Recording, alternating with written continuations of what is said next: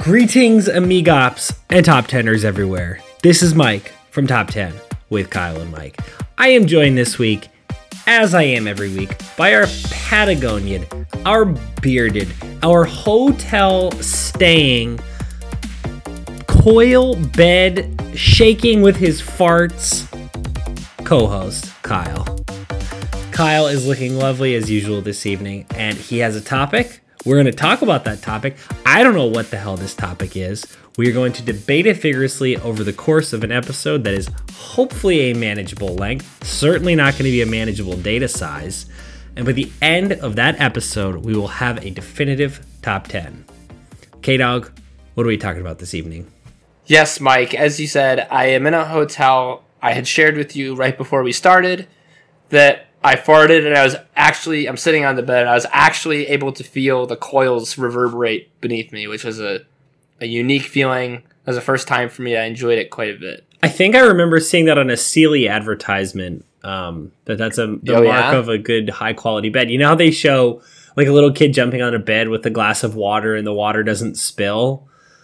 Yes, I, I could have sworn that you know how they, they it's do kind like of the same concept. yeah they do the good bed and the bad bed. I think the bad bed they Yeah. show a, a CGI sort of graphic of a man farting with like instead of instead of hearing it you see the little noise waves and then you see the bed shake and then and then they show the high quality bed where something like that would never happen. That's my I think that's my recollection. Well, that's the kind of bed Yeah. Tough. So that's where I'm Yep. at. as far as this podcast Yes, goes, please. So the other night, uh, the wife and I we went over to our dear friends uh, Dylan and Tatum. Mm-hmm. Dylan has been on the pod before. Tatum has not been, and uh, we were eating dinner, and they were telling us about, uh, or Tatum was telling us about rather their new neighbors, Okay. or maybe it was their, or maybe it was their old. Na- I think it was her old neighbor, and how annoying she was, and she always wanted her to pet the stupid rabbit, and Tatum didn't want to pet the rabbit, and there was like this older couple that had like a dog they couldn't control, and just like all this stuff. And I was thinking, wow, those are bad neighbors. And then I thought, well, what if I did a podcast about the top 10 best neighbors?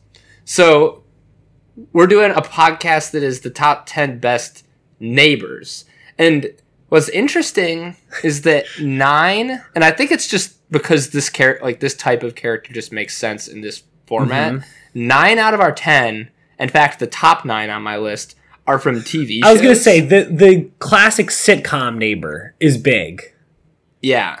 So that's what we'll be doing today. We're gonna be talking about neighbors. This is a joyous thing. I want to just go back a second here and talk about Tatum really quickly. So Dylan and Tatum stayed at my place. I actually have no recollection now of when that was. I, I don't know. Let's just say a couple months back. I think it was a couple months back. And the listeners of the pod know that I have two cats.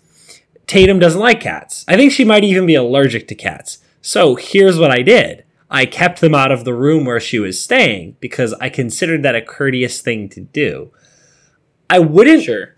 pick up one of those cats and throw it at her and then push some peer pressure on her to touch said cats. I find that to be a very strange form of peer pressure to try to make somebody touch your rabbit. Like that's just that is an intensely odd thing to me and I can't really understand what anybody would get out of that exchange other than I suppose the rabbit gets pet. I don't know, like yeah, the rabbit's happy. Yeah. But, I mean, like I think that people just they don't like this rabbit owner I think probably thought that her rabbit was like a like people will stop on the street to pet a dog, right? Yeah. But no one's gonna stop you on the street to pet your rabbit. They're not the same. But I feel like Hmm. some people that own rabbits kind of have this thing. It's a little bit of an inferiority complex, probably, because they wish they had a dog.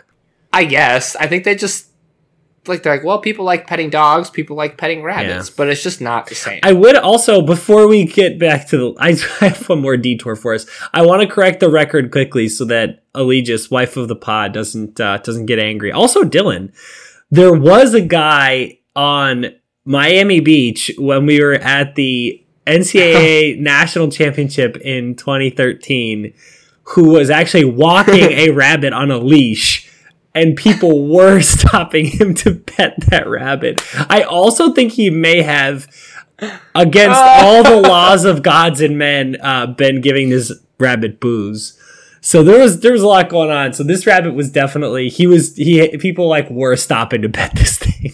Yeah, but everyone there was drunk off their ass. So it's a little That's, different. That is true. Um, at any rate, so I want to talk briefly about the ground rules here because I'm thinking of some some classic television neighbors.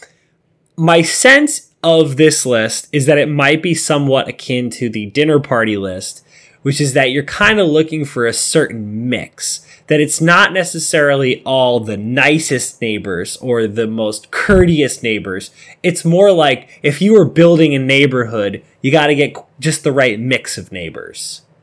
Yeah, so like you don't like just being like a really good neighbor isn't necessarily going to put you high on this list. You have to have like cuz like sometimes the best neighbors are kind of annoying. And like uh, and like sometimes like the best neighbors can get you into some situations you wouldn't have put yourself in otherwise. Or like you'll see what I mean when we get further along. I'll just say, for example, I'd love to have a neighbor who is always presenting like interesting business ideas to me. Um, you know, getting me involved in his personal life in ways that are strange, introducing me to his his wide array of interesting friends. Like that would be a neighbor I'd love to have. even if at times that neighbor was a bit of a mooch or sometimes got you into situations that you didn't want to be in. Occasionally. Now, I, I'm just saying a neighbor like that might find himself or herself, or herself. On this list or maybe even high on it. Yeah. So Okay. uh, so qualities like that wouldn't necessarily necessarily preclude someone from a list like this. Gotcha. Interesting. Because I think it's all about, you know, different strokes. We got to have different strokes. I I agree. And not the television show Different Strokes. no, It's a great program, though. no, undoubtedly. yeah. So we'll get right into it. This is the only neighbor that is not um, a product of a television show, Mm-hmm. although she is from a serialized uh, novel series or a series of novels. Okay. Number ten is Arabella Fig, also known as Miss Fig. The moment you said uh, novels, I was like, this has got to be Miss Fig. It is Miss Fig. For those of you who are not Harry Potter fans, Yeah. Miss Fig is the batty, old, cat loving, boring, dry, just the worst neighbor that lives across the street from the Dursleys and watches Harry often when the Dursleys are out and mm-hmm. about. Or so we think. Or so we think. It is revealed, spoilers, it is revealed in Harry Potter 5, Order of the Phoenix, mm-hmm. that Miss Fig is, in fact, a squib, Yep. aka someone who has magical parents but does not have a magical bone in their body. Her big claim to fame is that she helped Harry and Dudley escape some dementoids Yes. and and beats the living poop out of Mundungus Fletcher with her handbag. you got to watch out for that handbag. Uh, one other thing I want to note about um, Miss Fig that I think is very important is that she's always wearing her carpet slippers, which yes. I think might be a British term, but it's just it's important that people are picturing the right thing. Those are those sort of fluffy slippers that look like one of the toilet seat covers that your like weird uncle had in 1995. So that's mm-hmm. that's very important. I also just want to go back to one other thing. I'm sure we've I want to say we've talked about it on this, but for any listeners who don't know, the term squib is just one of my favorites in those books because a squib refers to a bullet or a firework that doesn't actually go off properly, and it's just such a perfect term in a in a just very Rowling esque world for a magical person who doesn't really have any control over their magic or really you know doesn't have a lot of magical ability. It's just so perfect. I love that term. Didn't want to let it pass.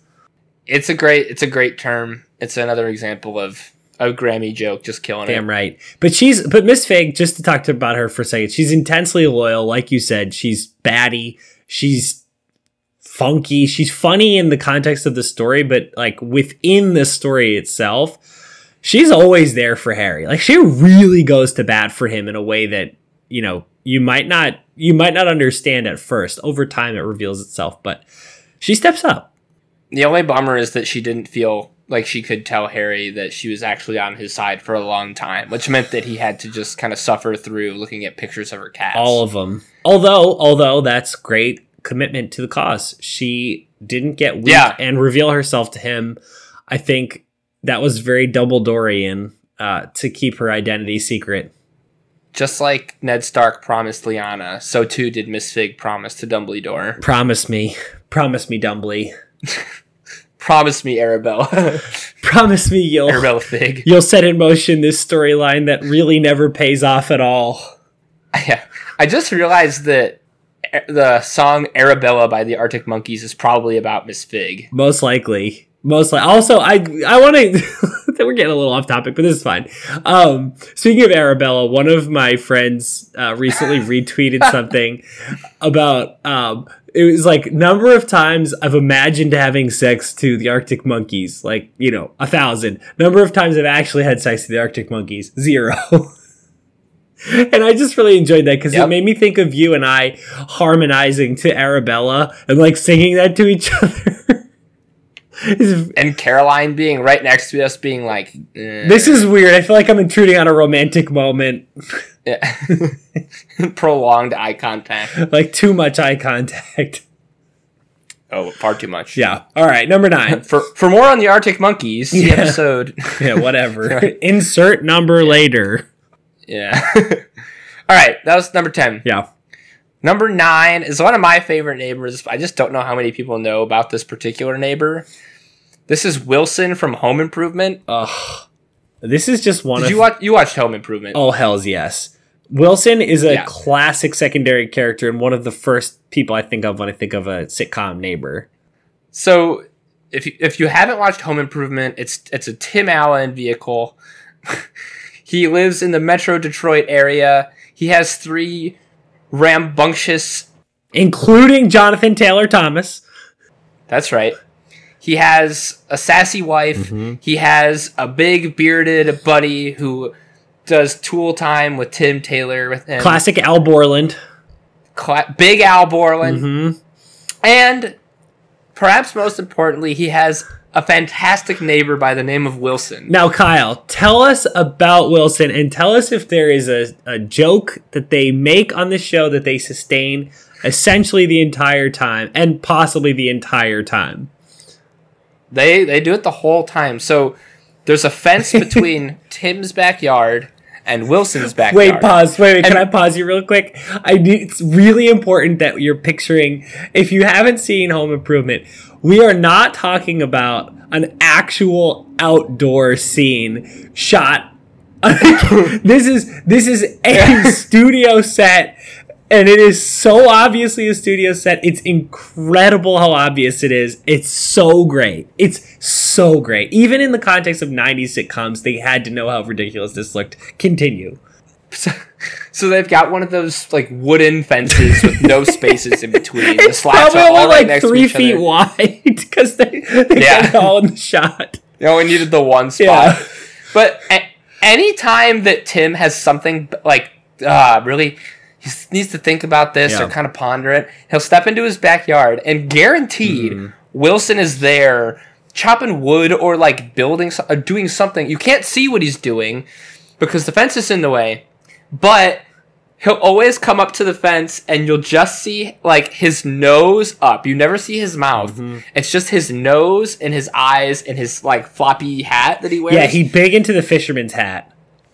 he like he loves the fisherman's hat and he'll just kind of like shoot the shit with Tim and like give him whatever sage advice he like Wilson is like very much a father figure to to Tim and he's just and he, he always says uh Heidi ho there good neighbor like that's that's his line Oh, he's so great. And, And- I and I think it's worth noting that the commitment to this joke extends to certain even funnier scenarios where he's not behind the fence and somehow he manages to still have something in front of his face.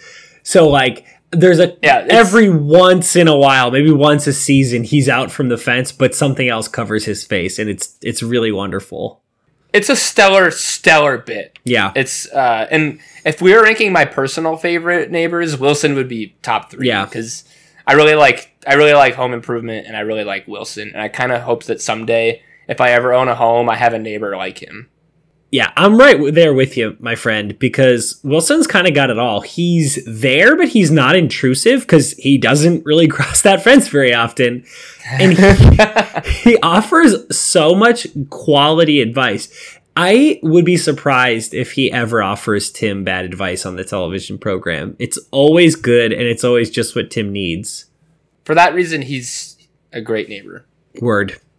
That brings us to number eight. hmm Number eight is one of your all-time favorites. Okay. I think you probably it's so number eight is from a show called Even Stevens. Oh. Number eight is a young man named Beans. Are you referring to a young man named Bernard Aranguren? Yeah. I knew you would know his actual name. Is just one of the all-time great characters in television history. He is the perfect comedic foil to one of the funniest people this planet has ever produced. Like Shia LaBeouf is a constant disappointment to me. I there's probably not a star on this planet who I'm more bummed about than Shia LaBeouf.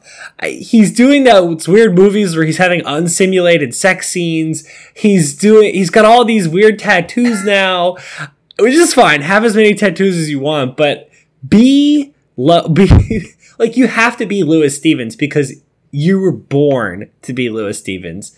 And he brings along Beans on all of these scams he's running.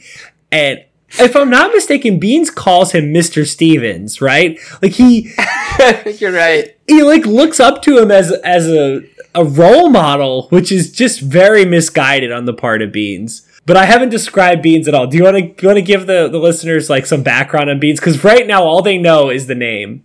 I would like you to do it just because Yeah. you. First of all, I think you know Beans better than I do, but you also love him far more than I, do. I do love Beans. So so the setup on the show is Louis Stevens is like I don't know, 15 or 16 years old. He's he's in middle school, high school. He's just doing his thing. He's a total goofball. He's always up to no good. He's always up to some scam. And he every once in a while into his home with no warning wanders Bernard Aranguren, who's their like 7-year-old neighbor and he just tries to follow Louis around and get involved in whatever he's up to. Like one time they dig for buried treasure under the house and he gets involved in this and he's wearing a headlamp and crawling under the house. He is, I would say without question, and I can say this comfortably now because he's now an adult, the the most unfortunate looking child I've ever seen. It's too bad. It's tough. He looked like he was 40 when he was 10 and he looks like he's 10 now that he's 40, which is a tough inversion. It's really not worked very well for him at either phase. He's rather short and sort of plumpish, and he has a kind of a lisp. He's just, he's really something to look at and to listen to. And man, they really lean into it on the show. Yeah, they know what they have, and it, it really works on the show. It, it should be Damn said. right. He's probably not a particularly high quality neighbor to get like a cup of sugar from, but in the context of even Stevens, I am Louis Stevens and I'm looking for a unquestioning sidekick to help me with my shenanigans. Beans is number 1 on my draft board.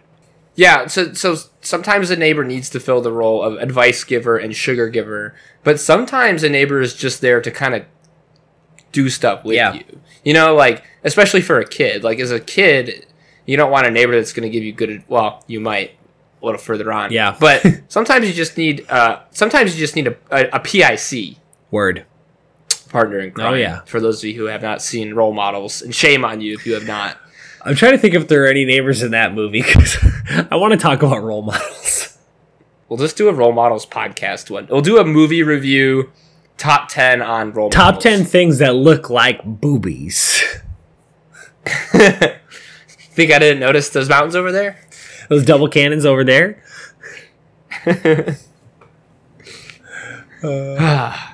Well, So that brought us through number eight, Yep. which means that it's time for a very special segment we call the not top. How will we know the not top three has started? Well, usually Kevin plays the not top three theme music, Mm-hmm. and in order for him to do that, someone needs to shout, "Play that not top three music." Now, does that count as you're saying it, do you think? Or do you have to say it again? Uh, I think just the one time should do it. Okay, all right, we'll count it.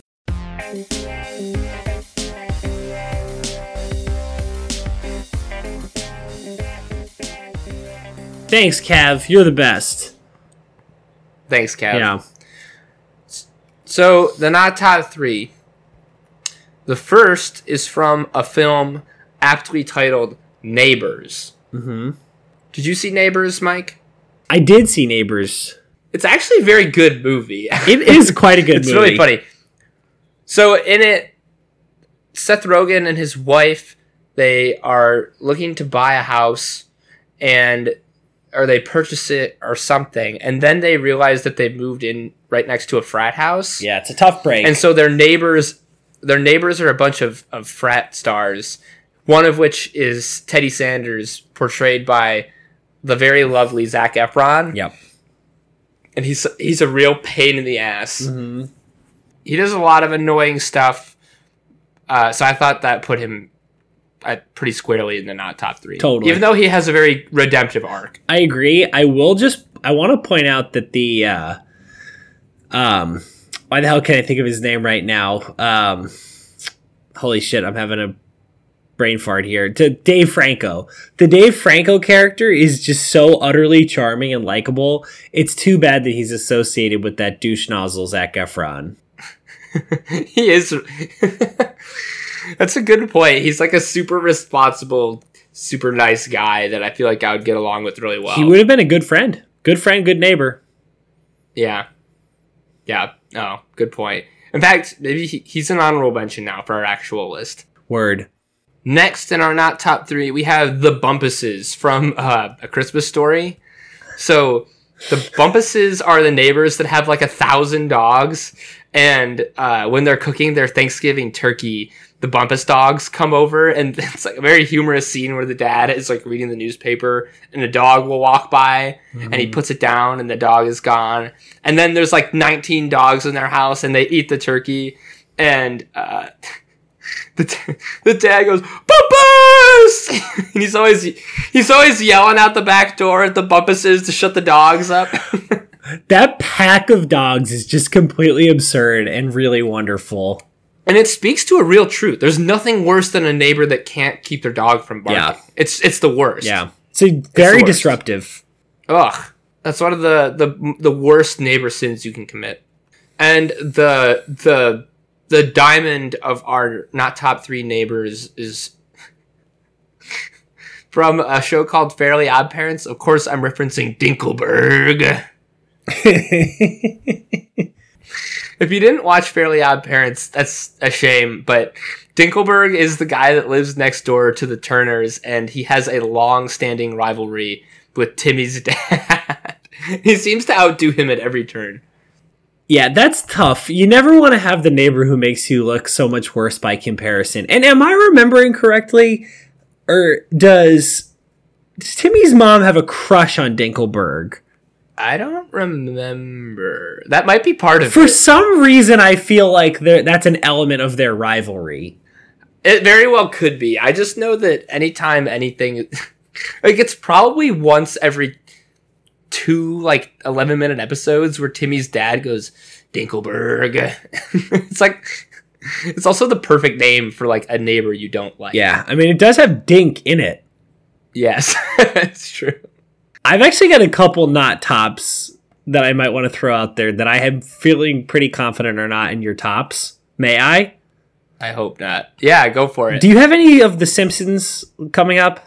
Uh, yes, I have one character from The Simpsons. All right, so I'm going to leave that off. I want to note Andy, when he lives in the pit, is a pretty terrible neighbor to Anne on Parks and Rec. He's in love with her. He's always fighting with the rats or the possums who aren't very good at sharing. He's he's always singing and listening to his own music. He then files a lawsuit after he gets a bunch of dirt dumped on him. So Andy was a bad neighbor when he was living in the pit. Terrible. The banjo playing couple from the movie The Promotion that we were just watching with Jerry.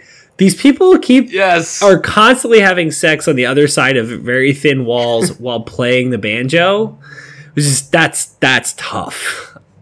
That's really tough. But I think probably the worst neighbors I can possibly think of are the British brother and sister from Bridesmaids with the disgusting tattoo that gets all infected and they take baths together and she she pours all those peas on her bad tattoo and they're always asking for money. Oh god, I can't imagine a worse neighbor than them.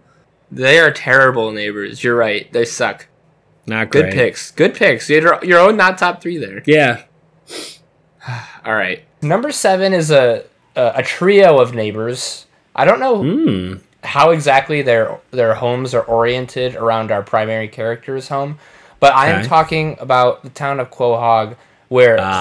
Cleveland, Joe, and Quagmire are all neighbors to Mr. Peter Griffin. Three of my favorites. I'm trying to think.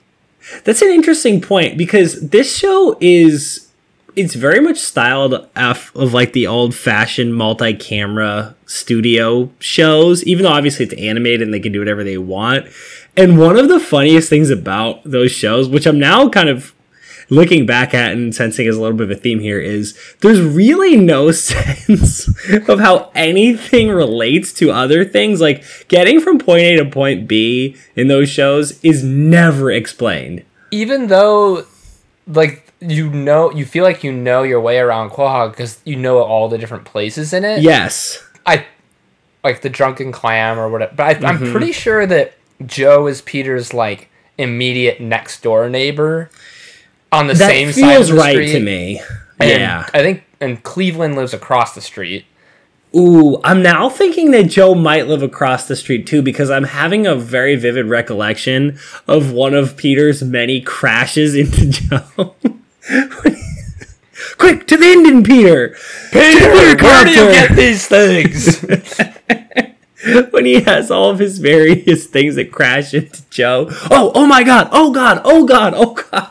When he has the helicopter spin I like out of that, control, chewing up his lawn. It's the Peter copter that has Peter's face on the helicopter for some reason. yes. It's like I don't know. I feel like he might be across the street, but we definitely know Cleveland is across the street. Yes, because we've seen Cleveland's bats being interrupted by Peter shenanigans many a time. Oh, it's always Peter shenanigans, and it's always the bath. like when he, he's riding the giraffe and it I gotta stop taking my bath during Peter shenanigans. Good Cleveland. Yeah, I so I, I but but the, it it remains regardless of how they're oriented, and of course Quagmire, who I don't I feel like he's farther down on their side of the street. Um, we're probably totally wrong on all of this. Yeah. All there all that matters is they are quite a neighborhood. Yeah, and I think it's also important to note that they function like largely as just Peter's friends and they happen to Yeah. live near like it, I think it's funny because like for a kid it makes sense that your friends are the people that live near you. But when you're an adult, you're not really limited to just people whose house you can walk to, which wh- is mm-hmm. why I think it's so funny that Peter's three best friends are guys that live across the street from him. It feels very indicative of Peter, like just generally. like he just walked into their house one day without invitation and they became friends. Yeah, he was just there to get some Patek at Pat. Yeah. Yeah. So they're very important parts of that show and, and they're good neighbors and friends. Yeah, they're great neighbors within the context of the show and outside the context of the show for us because they're hilarious. Correct. So number six is he's a great neighbor and also kind of the worst. Number six is Mr. Feeney from Boy Meets World. You know who's still alive? Feeney? Yeah, the actor who portrays Mr. Feeney, if I'm not mistaken, is still alive. I How feel like he, he came be? up. Hold up, I'm gonna Google this. Keep talking. I'm gonna quietly type. If, you didn't watch Boys Boy Meets World, first of all, go ahead and and get back to that well. But so our our protagonist, Cory, right? Mm-hmm. It's Cory and Topanga. Cory, Matthews. Yep. lives with his family in a home. His next door neighbor, Mr. Feeney, is also his high school principal or math teacher or what is He's a teacher. Yeah. so he lives next door to his teacher, which like obviously like leads to a bunch of like problematic interactions where That "Ah, I have dog see ate my my-" homework situation is tough to pull off when the neighbor knows you don't have a dog. That's funny, Cory, because I don't seem to recall your family having a pet dog. And Yeah. Feeney's like very prim and proper, you know, like you'd expect a teacher to be. But Mm-hmm. it also like like there's kind of like teacher Feeney and then neighbor Feeney, and like Yeah. oftentimes neighbor Feeney will be will like give Cory like really sound advice, and then like sometimes will even like kind of like play devil's advocate when he turns back into teacher Feeney at school and Totally. he's an extremely competent mentor but it's just like a it's a very strange like dynamic between a kid and his neighbor and teacher that i don't know if has ever been replicated elsewhere so uh, and i remember like always thinking like i couldn't decide if i would want a neighbor like mr feeney or not It's a good question, and I think it's an it's I think it's indicative of where the characters are in the context of the show. Like they're at an age where this would be both a dream and a nightmare. But I think it's interesting what you say about you don't know if this has ever been recreated because in fact it is recreated in crazier fashion on this same show because there's an English teacher I think it is, the guy with the long hair who adopts Sean.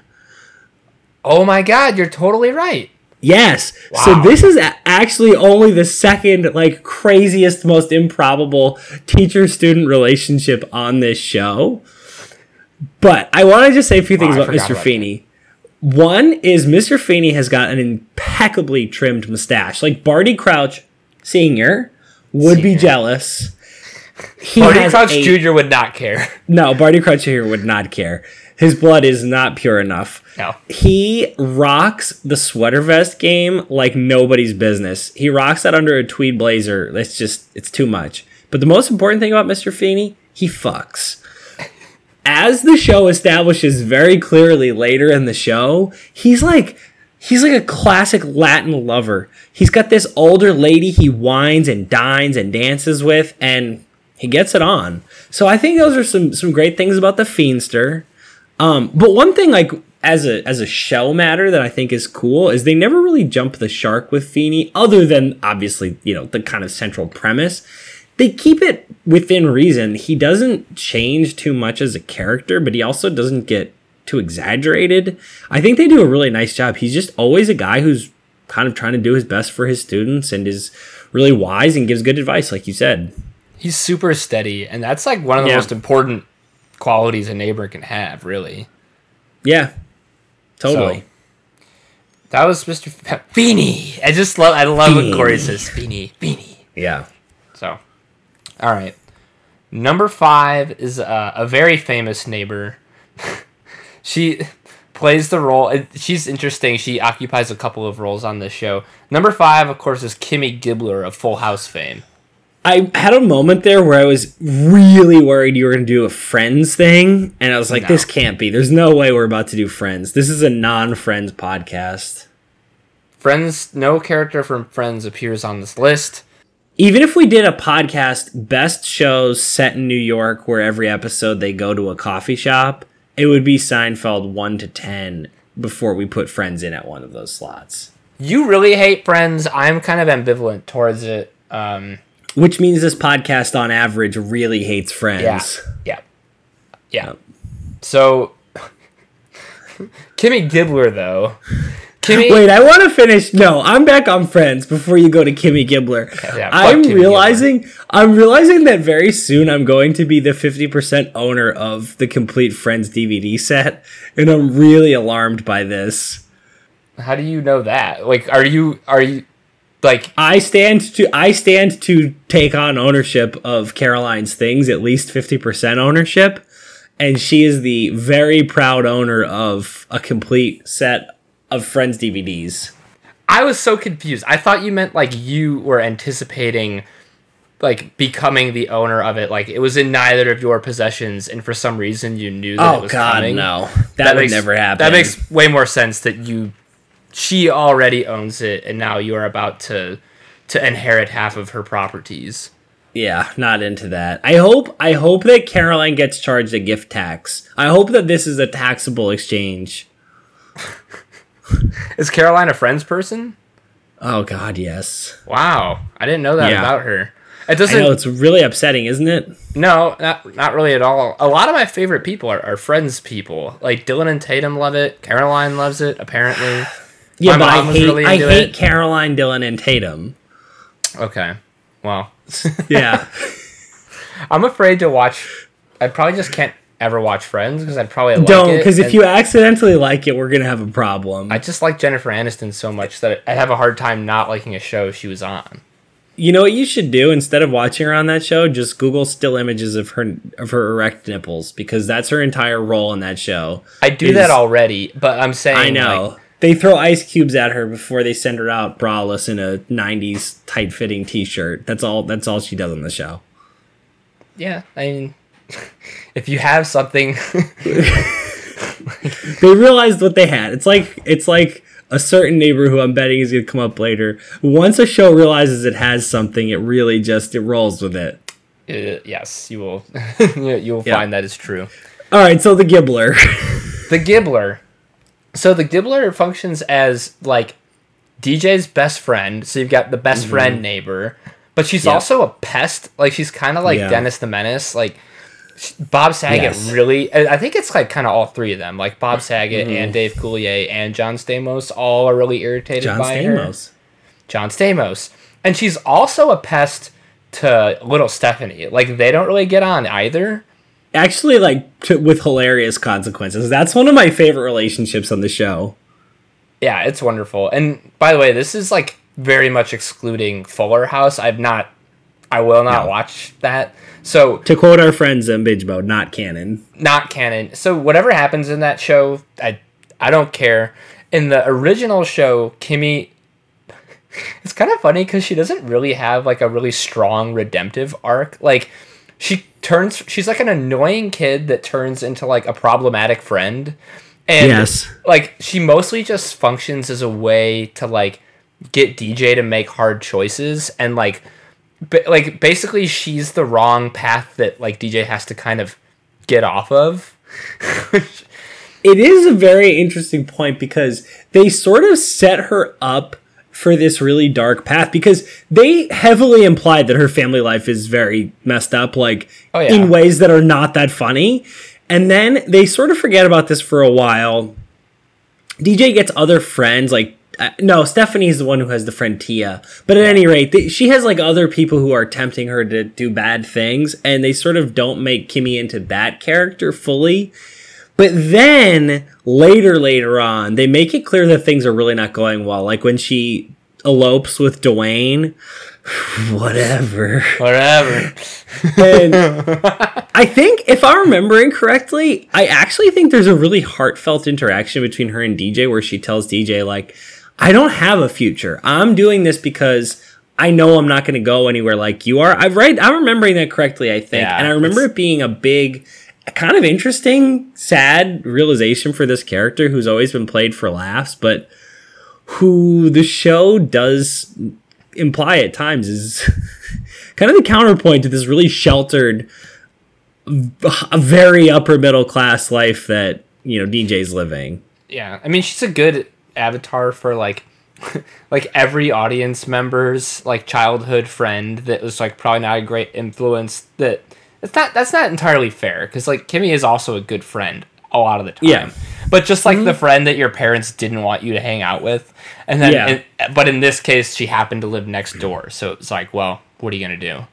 Yeah, it's like Jim's friend who he's too he's too dumb to hang out with on The Office. Remember he remember he tells the friend that he's too dumb to hang out with because his mom told him he, he should try to hang out with kids. Oh yeah, yeah, yeah. And then he sees, yeah, Yeah. yeah, yeah, yeah. He sees him. It's great.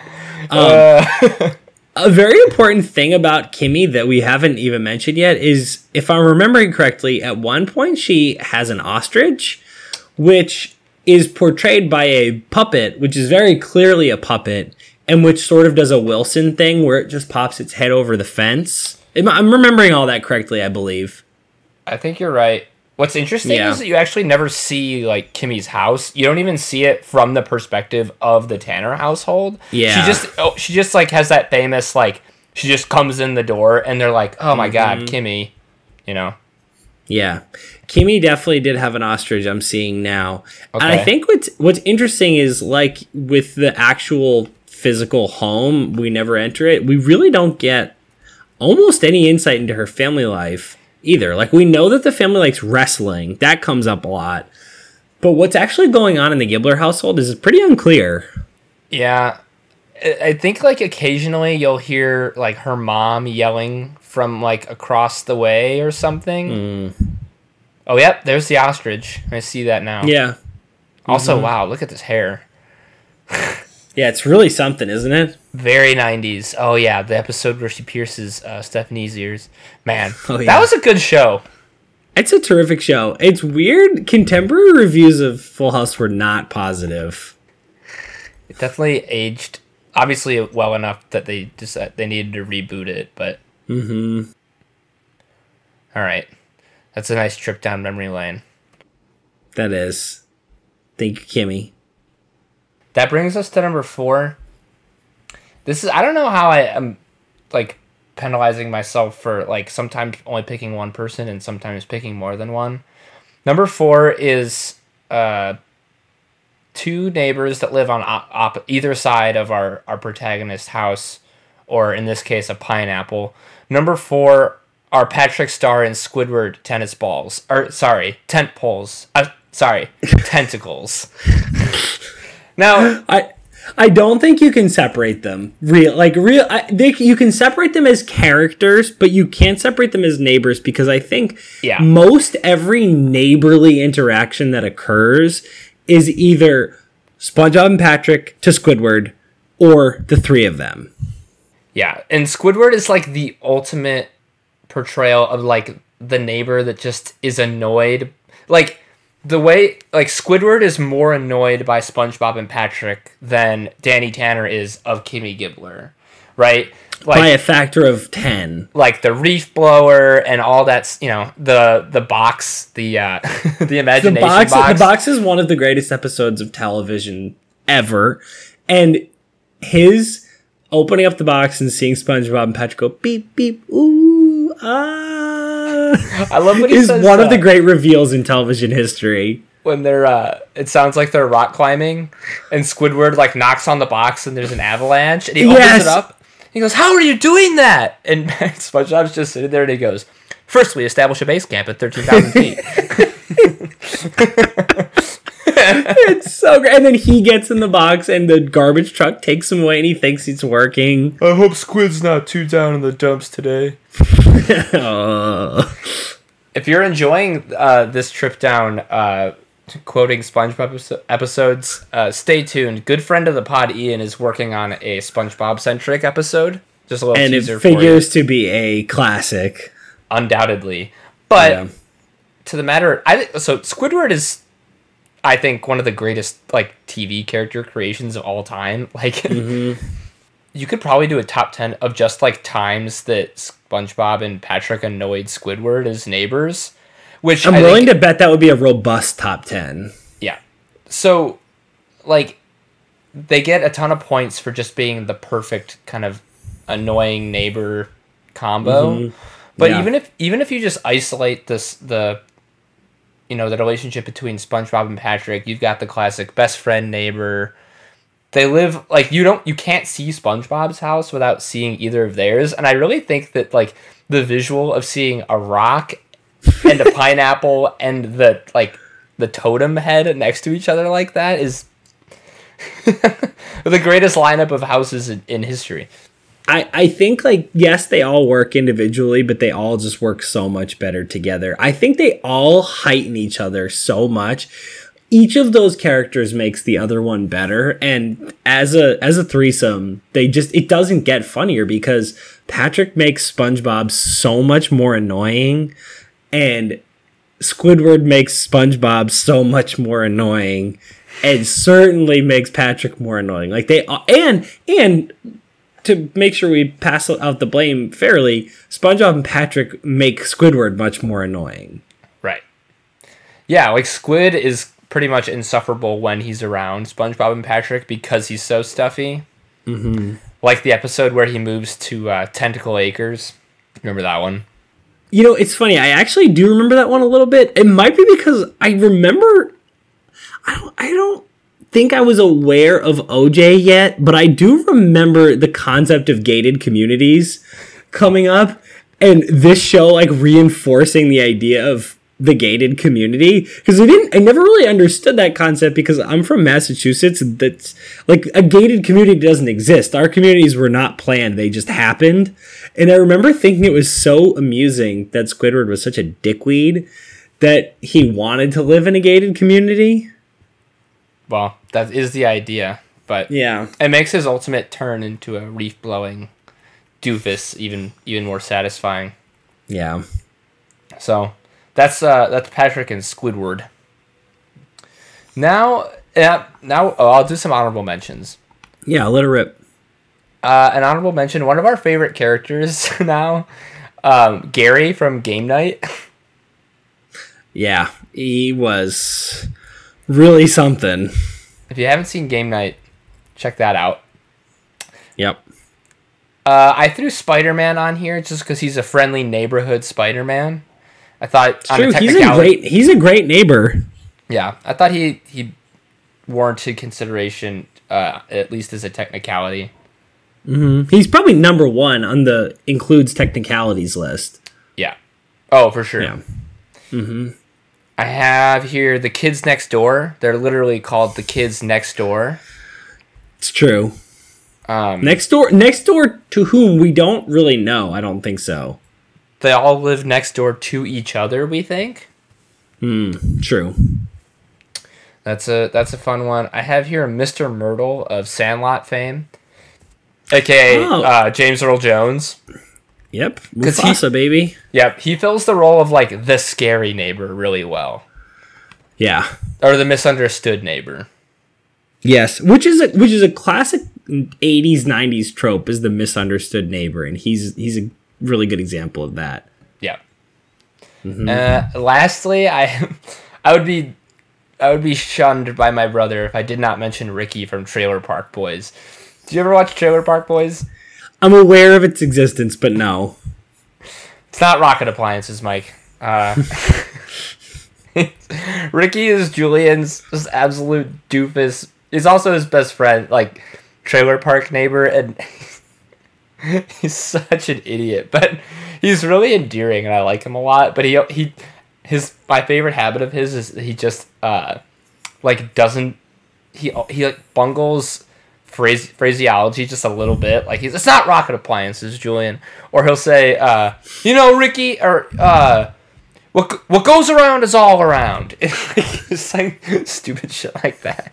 So, I, I and I think technically their trailer parks do or their trailers don't abut, so he's not a next door neighbor, but they live in mm. the same uh, establishment or the same uh, neighborhood.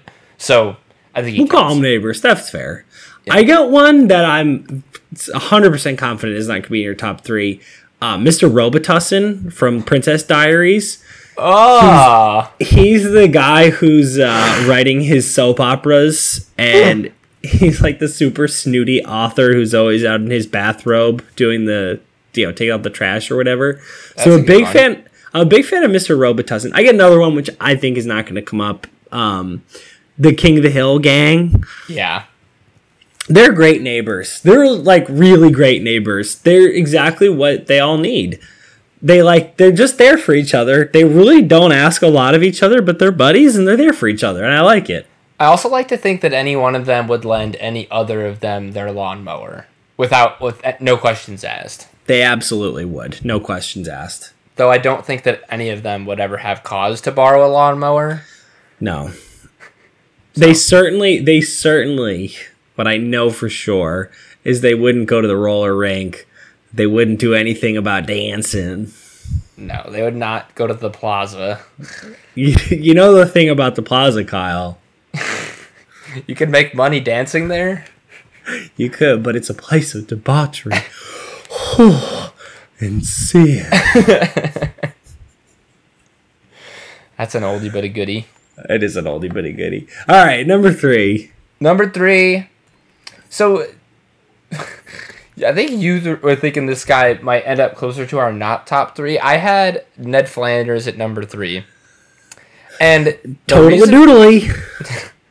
Howdy doodly there, neighbor. And the reason is because he fills a very important um, kind of niche for neighbor in that he's like the annoying, like, t- like, uh, like ideal picture of suburbanism, like mm-hmm. the finely manicured lawn, the the self righteousness, the, Perfect children, Rod and Todd. yeah, but he's also like, despite how awful Homer is to him and how much he hates him, like he's nothing but kind to the Simpsons. Nothing. he's like the kindest person on that entire show. And I just like when I think of when I like this concept came to mind, like he was one of the first ones I thought of. I just Yeah. think that he's like of of all the neighbors, he's probably the most like of definitely one of the most famous. Yeah. I when I think of Ned Flanders, I think of a couple things. One, obviously, I think of the surface level. You know, he's very religious and he has Rod and Todd and his poor deceased wife Maud.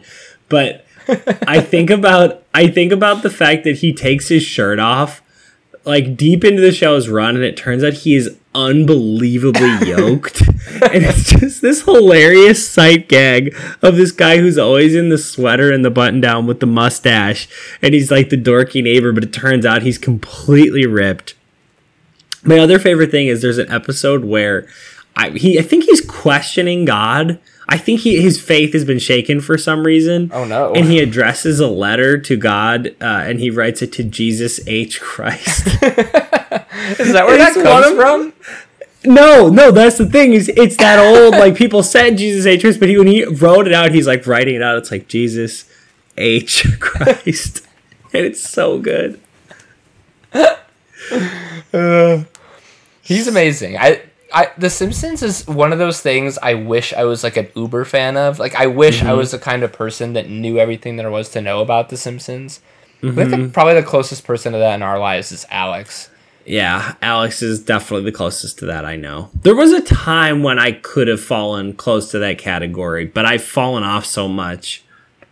I'd like to have Alex on here to do a top 10 minor characters from The Simpsons. I feel like that'd be a good podcast. And also, you'd have hundreds of characters to choose from. I bet you've seen that T-shirt, right? Yeah. I, You would just poke around the T-shirt. so my dad's good friend uh, Mark, he's uh, one of my well, he was like one of my favorite people ever to see when I was a kid because he's just like a a nerd that grew up. He teaches mm-hmm. calculus at high school, and we would go over to his house, and he always had like weird toys and just like cool things. And in his bathroom, he had on and they're he and his wife are just like uber Simpsons fans, and in his bathroom, like on the wall directly across from the toilet, is a poster of like every single Simpsons character, and I would find excuses to go into the bathroom. I like I had to poop like six times every time we went over there, just so I could look at the poster when I was That's a kid. such a great like bathroom distraction. it's a perfect thing to have in a bathroom. The only problem is it's like too good, so you Yeah. end up like spending twenty five minutes in the bathroom, and your dad is like, "You, ever, you okay in there, Kyle?" And I'm like, "I'm fine." Just masturbating, it's fine. So, um, yeah. So that's Ned Flanders. I think even though he's kind of a a bit of a prig, he's a Yeah. famous enough neighbor that uh, he belongs high on the list. He's also just an excellent neighbor. He is Yeah. Yeah, yeah, objectively an excellent neighbor. He's one of those he's one of those like beauties in the eye of the beholder situations. If you don't like Ned, there's a pro- it's the problem is you, not Ned. Right. Yeah. Like uh, it's clear that there's a, something wrong with Homer. yes. So that brings us to number two. I you've been alluding to this for a long time. Why don't you, why don't you tell us about number two and why he's such a interesting neighbor? Well, I'm now totally perplexed as to who's number one. Um, because I assumed the whole time this was number one, but I'm presuming number two is Cosmo Kramer. It is Cosmo Kramer.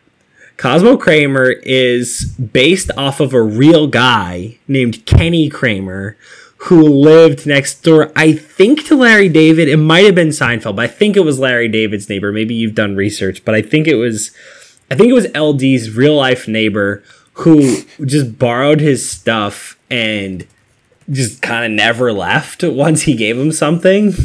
And that's Kramer. Like, he's also, his name is different the first episode. I'm forgetting what it is now. Oh, what what the hell is it? I forget now. But it's not Kramer. So he the first like the pilot episode he's not called Kramer and they change his name and he's Oh, just, Kessler. Kessler, that's what it was. Yeah, Kessler was the name of the first episode. He's just he's a mooch. He dresses like as Elaine would say, a hipster doofus. He has all of these business ideas like Kramerica, where he's gonna make these bladders uh, to put around uh, the oil I, I don't even know what you'd call it, like the oil hold of a big uh, oil ship, uh, like an oil tanker. He is always sleeping with ladies who are well above his station. He is, as Calvin Klein says to him directly, he's totally without self consciousness at all. He's just walks around the way he is. He becomes the Marlboro man. He's just in all of those ways he's Kramer, but he's also just an incredibly ridiculous neighbor. He's always making a crazy entrance into Jerry's house With the door. with the door. He just starts eating stuff from, you know, out of Jerry's fridge. Are you gonna eat this, Jerry? He's always connecting Jerry with other neighbors who Jerry doesn't know or want to know, like Newman. Um, the guy whose name I'm forgetting right now, who has the parrot, who they end up killing accidentally.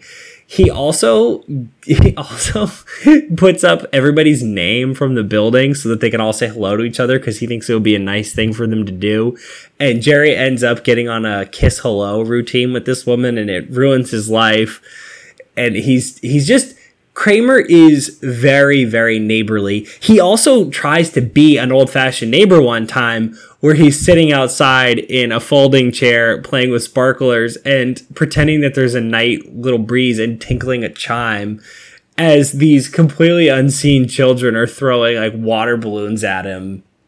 He's just he's he's the epitome of a ridiculous beloved but ridiculous neighbor. See, okay, so there's the key word, I think, because like there is the the stereotypical like really annoying neighbor, uh, but he ultimately like is a very important part of Jerry's life, I think, and so that's why it's it's important. Like, he's like that friend that like if he like because if he didn't live right next to Jerry, they probably wouldn't be friends, right? Like it's definitely a proximity thing, but since he's lived next to him all this time, they've become dear friends, and I think that's important. Like this forced proximity, like you kind of get the sense that with some other people on this list, like like Patrick and Squ- or, and SpongeBob would have been like buddies anyways, but Jerry and Kramer would not have probably. No, but then, like you said, they forge a friendship that's outside of that neighbor, you know, relationship. I just want to say it's important because this is a real phenomenon. I mean, you Yes. and I experienced this. One of our best friends, Alex, was Kramer to us. He was this ridiculous neighbor who we liked but couldn't figure out. And then just over time, we're like, holy shit, we really like this guy. But for a while, he's just this mysterious person who lived on the same floor as us, popped in and out of our room at his own discretion without asking our permission, and just was there and did weird stuff and then left. How is it that I've never made that connection? Oh, yeah, he's our Kramer. It's so obvious. Yeah. Wow. Yep. I'm glad he doesn't really listen to this. Um, No, but the no, but the point is to make the full connection. Jerry and Kramer realize they have a real friendship that continues Yes. on beyond this weird initial phase. But that is how they become friends. yes, I no longer live anywhere near Alex, but I still consider him one of my dearest friends. So Yes. You're right. welcome, Alex. yeah. All right, so that brings us to number one. Yeah, number one is Mr. Rogers. Oh, great. Yes. foolishness has- on my part. It is. It always Won't you be my neighbor? Exactly. So, which is it's it's not entirely clear like who his actual neighbors are because the point is that everybody puppets. is his neighbor. I maybe it was like last year. I remember specifically it was ahead of uh I think it was ahead of when I saw Annihilation in theaters and they played the Mm-hmm. trailer for the Mr. Rogers documentary. Yeah. I never saw the Mr. Rogers documentary. The trailer for the documentary made me cry. it was Oh my god. it was an unbelievably well crafted trailer, but I think part of what made it so emotional for me was because it just like like immediately transported me back to when I was a kid watching Mr. Rogers and like that being a really big part of my childhood. He's like the like more so than anyone else on this list, I think, just like the the idealized version of like a kindly, well-meaning role model neighbor. Like he's, I, I don't know. I I don't think I could really entertain arguments for a different number one on the list. No, there is no argument because the fact that that documentary is called "Won't You Be My Neighbor" kind of tells you that it's Mister Rogers. Like you actually don't really need much beyond that. The word "neighbor" is what cues you to it being a Mister Rogers doc, and it's interesting. It's a dark thought because it's it's comes from a negative place, but it's pretty mind blowing that Fred Rogers was in the national spotlight for as long as he was, and the character Mister Rogers has been as well known as he has for so long, and nothing ever came out. Like I, he didn't get like a shoving match with somebody one time over a road rage incident. There was nothing, you know, big or crazy. He didn't actually hate German people. Like there was no weird thing that came out about him, which is hard because people are gunning for a character like this because this is a character whose, you know, stock in trade is I'm good, I'm great, I'm the nicest guy around. So people naturally are inclined to try to take that down. And nobody had anything to say about Fred Rogers other than really great things. Yeah, I remember like the worst thing I'd ever heard about him, and I don't think this is actually true, but like the rumor was getting spread around that the reason he always wore a sweater was because he had like sleeve tattoos on his arms from his time in the war. And I remember as a kid being like, oh my God, like Mr. Rogers has tattoos. And like, Yeah. that like kind of shook me. Even that's just a hilarious relic of like a different time. Right. So like, uh, you're that's actually a really good point. Like the the the good standing that Fred Rogers had, kind of keeping in, you know, up with the the personification of like Mister Rogers the character is a big part of it.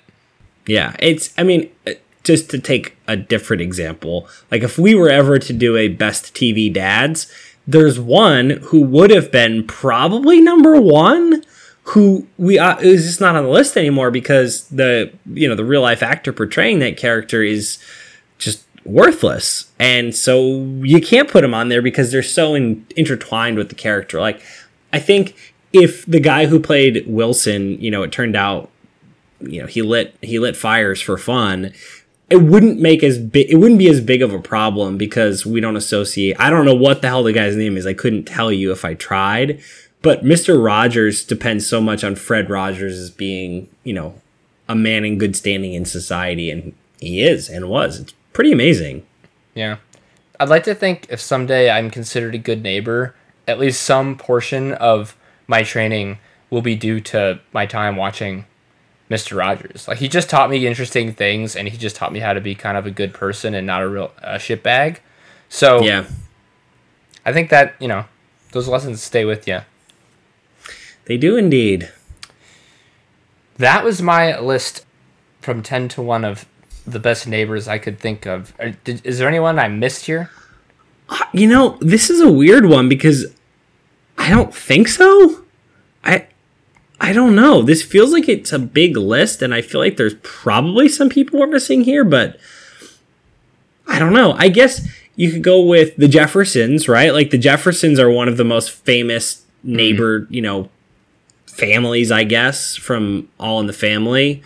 In Yeah. fact i think the jeffersons probably should be on this list. Yeah, they Um, probably deserve a spot. Because they had their own show, which was not equally as successful, but close to as successful as All in the Family. So I would say the Jeffersons should be on the list. Wait, is Malcolm's buddy his neighbor and Malcolm in the middle? Stevie? Yeah. Ooh, I don't know. I think he's just another Krelboyne. Won't you be my neighbor? um, Why don't they reboot Honestly- that show? just Stevie, the Just Stevie show. Oh no! Like, what's Frankie Muniz up to? He can't be that busy. Not he's not doing anything. The problem is they wouldn't be able to get um Bryan Cranston, yeah, you're probably right. right? Maybe they can. Maybe they can redo uh, Big Fat Liar. I don't like. I know Amanda Bynes and uh, Paul Giamatti are not that busy. Yeah, that's true. And also Paul Giamatti's like people's perception of him has changed so much since Billions. So I think I think it would be fun to have him back in that, but getting dominated. Yeah. yeah, paint me blue. All right. We're uh, sufficiently off honest- track. Uh, honestly, I think the Jeffersons is my only actual addition. I think you did a great job on this list. I feel like people are going to be able to help us with this one Yes. because I think, but and but I, I but I'm not too bothered by that because this is sort of a pick your own. You know, this is sort of a choose your own adventure from sitcom world, especially.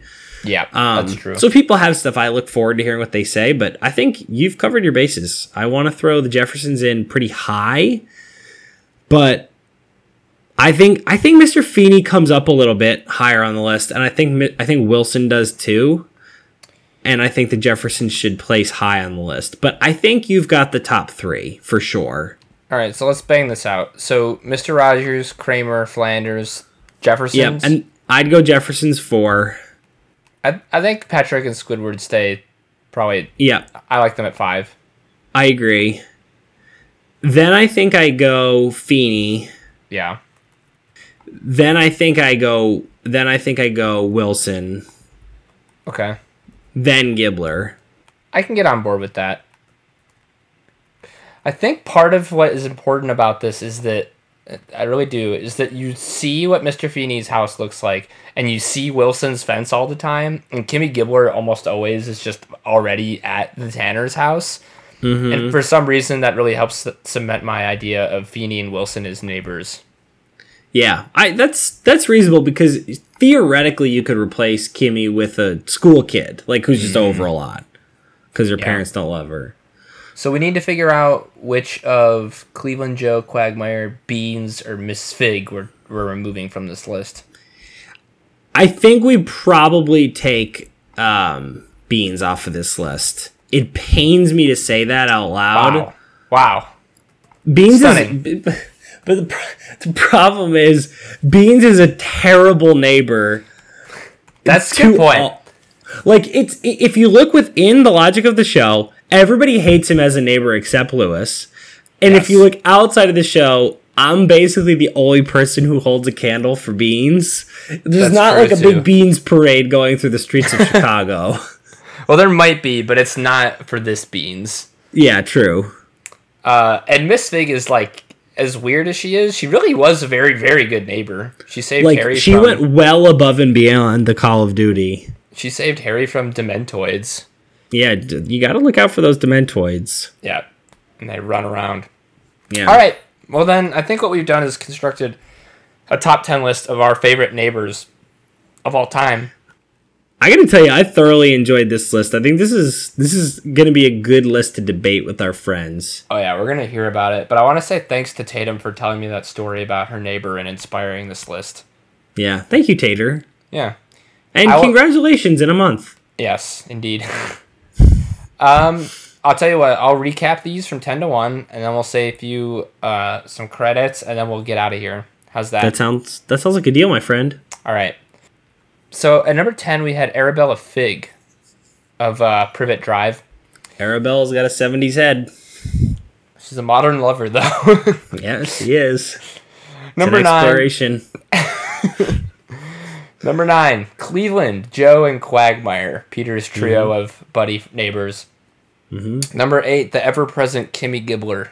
That's a great descriptor. Yeah. Number seven, Wilson, or just his nose and up. Mm-hmm. Uh, that's from, he's from Home Improvement. Number 6 Mm-hmm. Feeny from Boy Meets World. Number five, Patrick and Squidward, tennis balls of SpongeBob fame. Number four, the Jeffersons from All in the Family. Number three, Ned Flanders from The Simpsons. Number two, Cosmo Kramer of Seinfeld fame. And number one, everybody's neighbor, Mr. Rogers. That is that, my friend. That's a beauty. Uh, as we wrap up, I would like to remind everyone that the stankiness you heard earlier is the brainchild of the very famous Kevin MacLeod. He did our not top three and our theme music. And if you've been enjoying uh, our visages depicted on our uh, our artwork there, don't forget Erin Sant put that together. You can see more of her stuff on Instagram at Sant Design. And if you've been enjoying our social media, which has ramped up recently, mm-hmm. we got uh, we got some excellent excellent drawings from our resident engineer Kyle that was posted up there. That was done by the lovely Caroline Labranti. Thank you, Caroline. Yeah, thanks. And if you're if you want to check us out on the old social medias, you can check us out at Top 10 KM. That's 10 spelled out T E N on Instagram, Twitter, Facebook. You can send us an email, top10km at gmail.com. Tell us what we did right, more likely what we did wrong, or tell us something you want to talk about. Say, hey guys, I want to come on, teach you something about something. We would love that. Yeah. That's what we're looking for, my friends. And we know you're listening on some podcast app, but if you want to try another one, Apple Podcast app, Stitcher, Spotify, Podbean, pretty much wherever podcasts can be found. That's what I got to say, my friend. Thanks for saying all that, Mike. I appreciate that. You're welcome. It's all up in my old noodle. You're getting very good at reciting it. Mm-hmm. But it's all in, you know, it's a little bit of a different order. It sounds natural. Yeah, it doesn't sound canned. No. You're killing it, quite frankly. Thanks. I do what I can. All right. Well, I'll tell you what. If you're so keen, let's do this again next week. Sounds good to me, dog. All right. Later, homie. Peace.